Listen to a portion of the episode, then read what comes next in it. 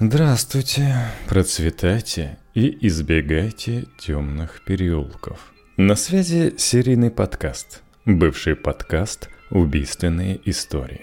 Это вторая серия сезона, посвященного загадочному убийству ребенка в Лоуренсвилле. Оно произошло каких-то четверть века назад. Давайте, пожалуй, начнем с краткого содержания первой серии.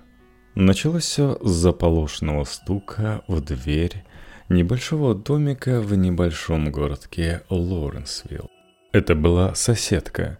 Она кричала, что ее ребенка, ее любимого мальчика, похитили.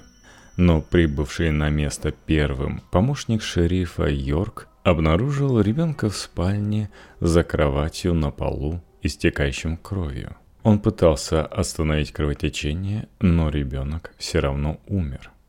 Его мать, Джули Ри, утверждала, что она столкнулась в дверях спальни ребенка с незнакомцем, который оказал ей сопротивление и вытащил ее из дома и избил прямо на газоне перед домом.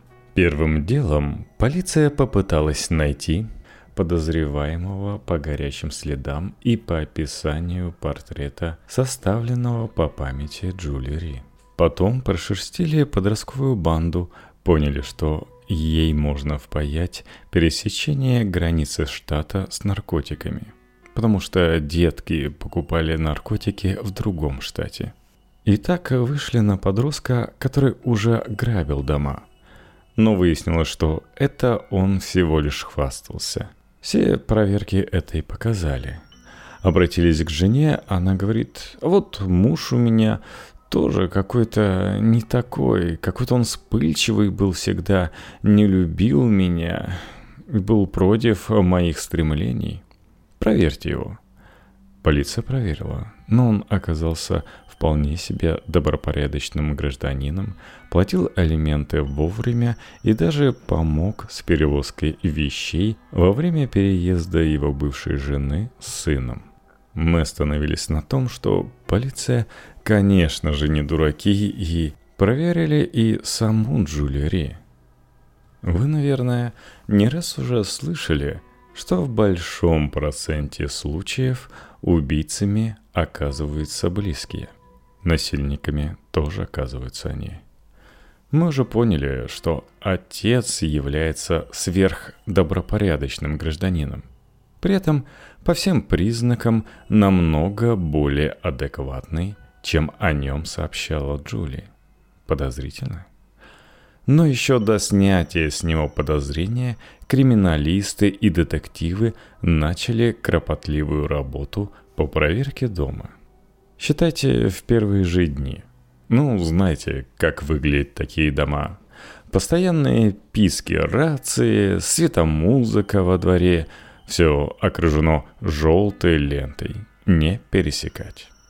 Если верить рассказу матери, у убийцы не было времени, чтобы воспользоваться той же раковиной, чтобы смыть кровь.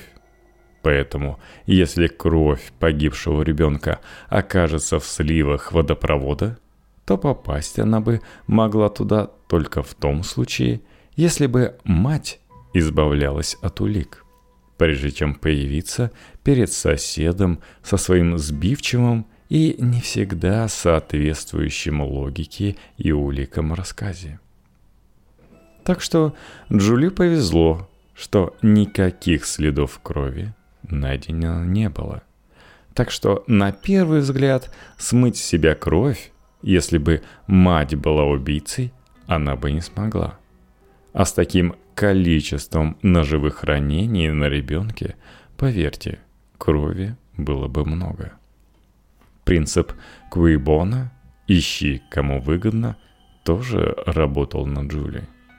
Ибо, как мы уже упоминали, патологоанатом – Никаких следов даже застарелого домашнего насилия обнаружить не смог. То есть не было свежих синяков или застарелых травм костей.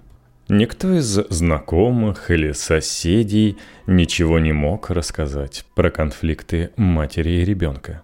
и даже денежный вопрос в виде алиментов от отца ребенка указывал на то, что Джулия только теряла от смерти Джоэла. Оставалась смерть по неосторожности, которая, опять же, никак не увязывается с количеством ран на ребенке. Так что службе шерифа округа Лоуренс и полиции Иллинойса оставалось только реагировать на появляющиеся заявления о белых мужчинах или юношах, которые бы подходили под фоторобот убийцы, составленный со слов матери. Но отработка в этом направлении, а сообщений было порядка трех сотен, не принесла абсолютно никаких результатов. Даже новых дел было не открыть по этим подозрительным людям в капюшонах. В итоге не прошло и полгода, как следствие зашло в тупик, забуксовало. Отрабатывать было нечего. Никаких зацепок, ни один местный Шерлок Холмс от полиции не разглядел в месте преступления ничего незамеченного остальными. Оставалось надеяться, что либо преступник попадется и сознается, ну или проболтается в камере стукачу, либо появится какой-то новый свидетель, либо будет совершено новое преступление, аналогичное тому, улики с которого помогут расследовать это дело. В общем, по итогу 1998 год ничего не принес. Как и, казалось бы, последовавший за ним 1999, пока один из полицейских – входивший в команду, расследовавшую убийство Джоэла Киркпатрика, не натолкнулся на удивившую бы многих информацию. Джулия Ри пропала с радаров. То есть, как выяснилось, она еще в 1998 выставила дом на продажу и, получив деньги, переехала неизвестно куда – об этом она не рассказывала даже бывшему мужу, не говоря уже о коллегах или соседях. Знаете, очень нетипичное поведение для женщины, недавно похоронившей своего сына. Впрочем, из нетипичного поведения часто и состоит наша реальность. На это внимание мы чаще и обращаем. Но не предупредить бывшего – это одно. Типа, и что ты мне сделаешь, и я вообще в другом городе.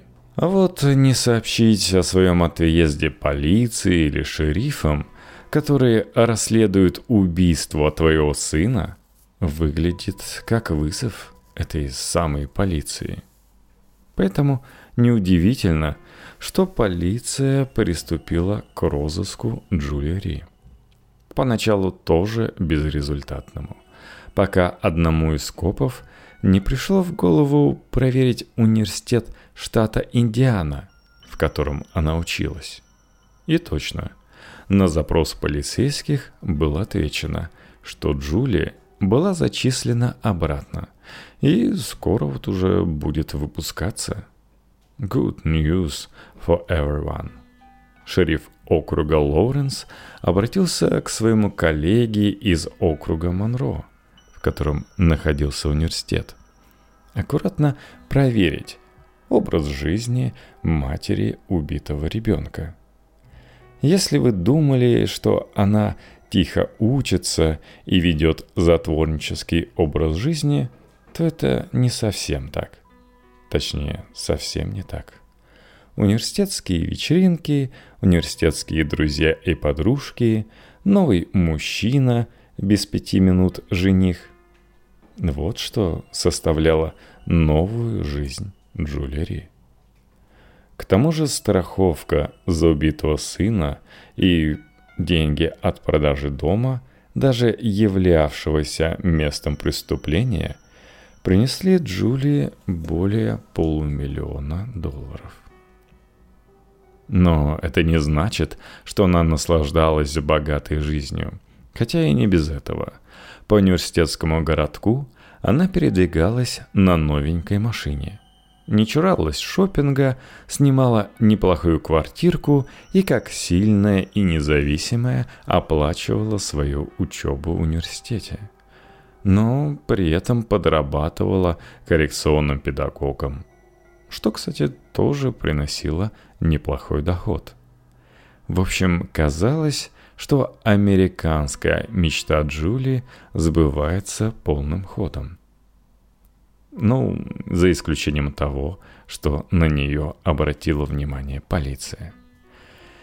То есть для следствия выглядело все так, что Квибона все-таки недвусмысленно неким образом указывает на мать ребенка. И, возможно, они что-то пропустили? Побег из города, счастливая жизнь, которая последовала за статусом свободной женщины. Хотя, казалось бы, Джули так боролась за своего ребенка со своим бывшим мужем. К нему прокурор Паркинсон и решил обратиться.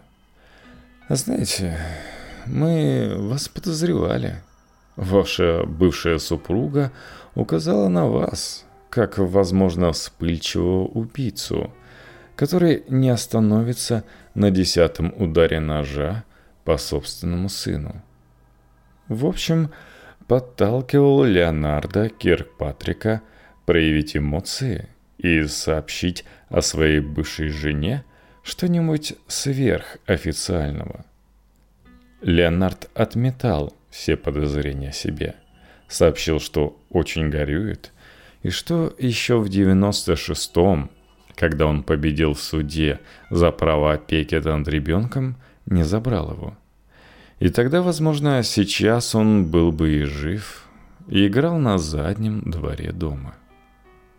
И дальше Леонард выдал очень интересную для следствия информацию. Оказалось, что Джули была в крайней степени помешана на мистицизме. И как и многие мистики, она верила в нумизматику, силу чисел. Помните, мы сообщали, что нет, 13 октября 1997 года не было пятницей. Но дело в том, что для Джули число 13 было тем самым числом силы. Смотрите – во-первых, сама она родилась 13 декабря 1968 года. Вышла замуж 13 числа, и сын родился 13 июля 1987 года. И была еще одна дата, которой будет чуть более долгая подводка, хотя она несколько совпадает с этой. Дело в том, что Джоэл был не то чтобы желанным сыном. Нет, по утверждению Леонардо, он просто мечтал о ребенке. Но вот о Джули такого не скажешь. Она просто умоляла мужа согласиться на аборт. Но Леонард ни в какую не соглашался.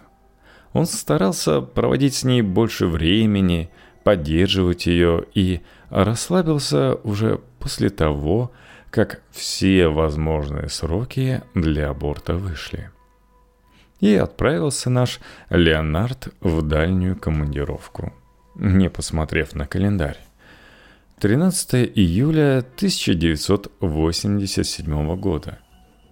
Если вы слушали внимательно, то это день рождения ребенка. Хотя по срокам и не скажешь. Врачи обещали роды еще только через два месяца. Но дело в том, что Джули где-то раздобыла народное средство, которое должно было вытравить плод. И оно помогло.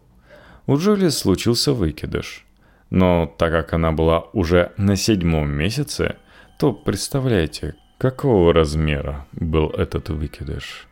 И без медицинского контроля – это не могло не вызвать кровотечение, которое, знаете ли, народными средствами, но никак не останавливалось. Так что горе матери пришлось звонить в 911 не только в день смерти ребенка, но и в день его рождения. Американским врачам удалось не только остановить кровотечение, но и реанимировать плод, спасти жизнь обоим. И, казалось бы, тривиальный выкидыш, такой случается. Но Леонард, который знал о любви Джули к числу 13, что-то заподозрил и провел свое расследование. Так что он был уверен, что если бы не необходимость вызвать врачей, Джули бы добилась бы того, что так вымаливала у него. Новая информация в корне меняла все представление полицейских о мотивах Джули. Вроде как даже очень-таки выпукло вырисовывался этот мотив. Джоэл для Джули был обузой – хотя имел ценность в виде ежемесячных алиментов от бывшего мужа.